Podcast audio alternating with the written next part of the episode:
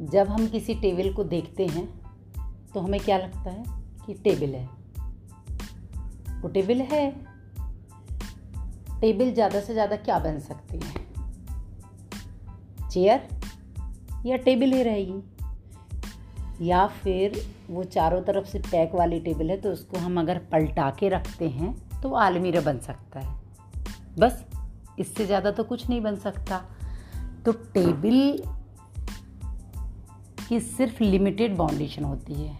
वो कम यूज़ होता है। जबकि वो टेबल ना हो कर के क्या है? वुड है। हम उसकी सही डेफिनेशन अगर लेते हैं तो वो वुड है। और अगर वो वुड है तो उसके ज़्यादा ऑप्शन बढ़ जाते हैं कि वो बहुत चीज़ों में परिवर्तित हो सकता है। दरवाज़ा बन सकता है फर्नीचर बन सकता है।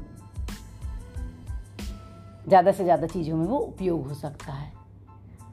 लेकिन अगर वुड के लिए कितना बड़ा डेफिनेशन है और टेबल के लिए बिल्कुल छोटा है, ठीक है, वैसे ही हम लोग भी अपनी ज़िंदगी में ना इन्हीं चीज़ों के पीछे लगे हैं, वो छोटा है, ये बड़ा है मतलब मुझे टेबल बनना है, मेज बनना है, समझ रहे? अरे टेबल और मेज बनने के चक्कर में नहीं पड़ो, ये दोनों घोचू है। क्या उपयोग होगा इनका? सिर्फ़ बैठना? अपने अंदर की एनर्जी को पहचानो।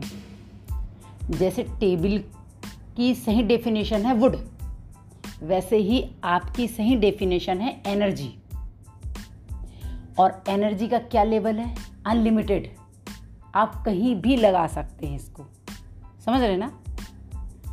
किसी भी फ़ील्ड में आप इसको ट्राई कर सकते हैं, अपनी एनर्जी को लगा के आप।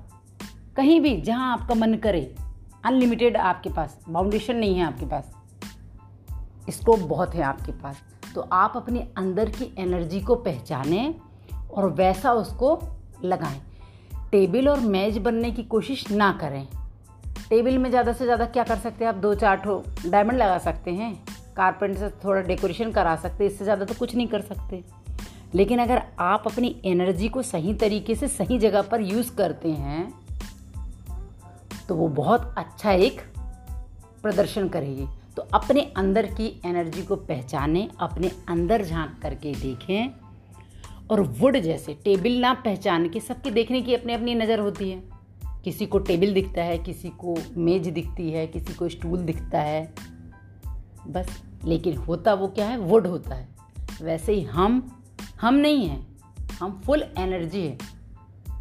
हम जहाँ चाहे जैसे अपनी एनर्जी को यूज़ कर सकते हैं। दोस्तों, अब तक मेरे साथ बने रहने के लिए धन्यवाद।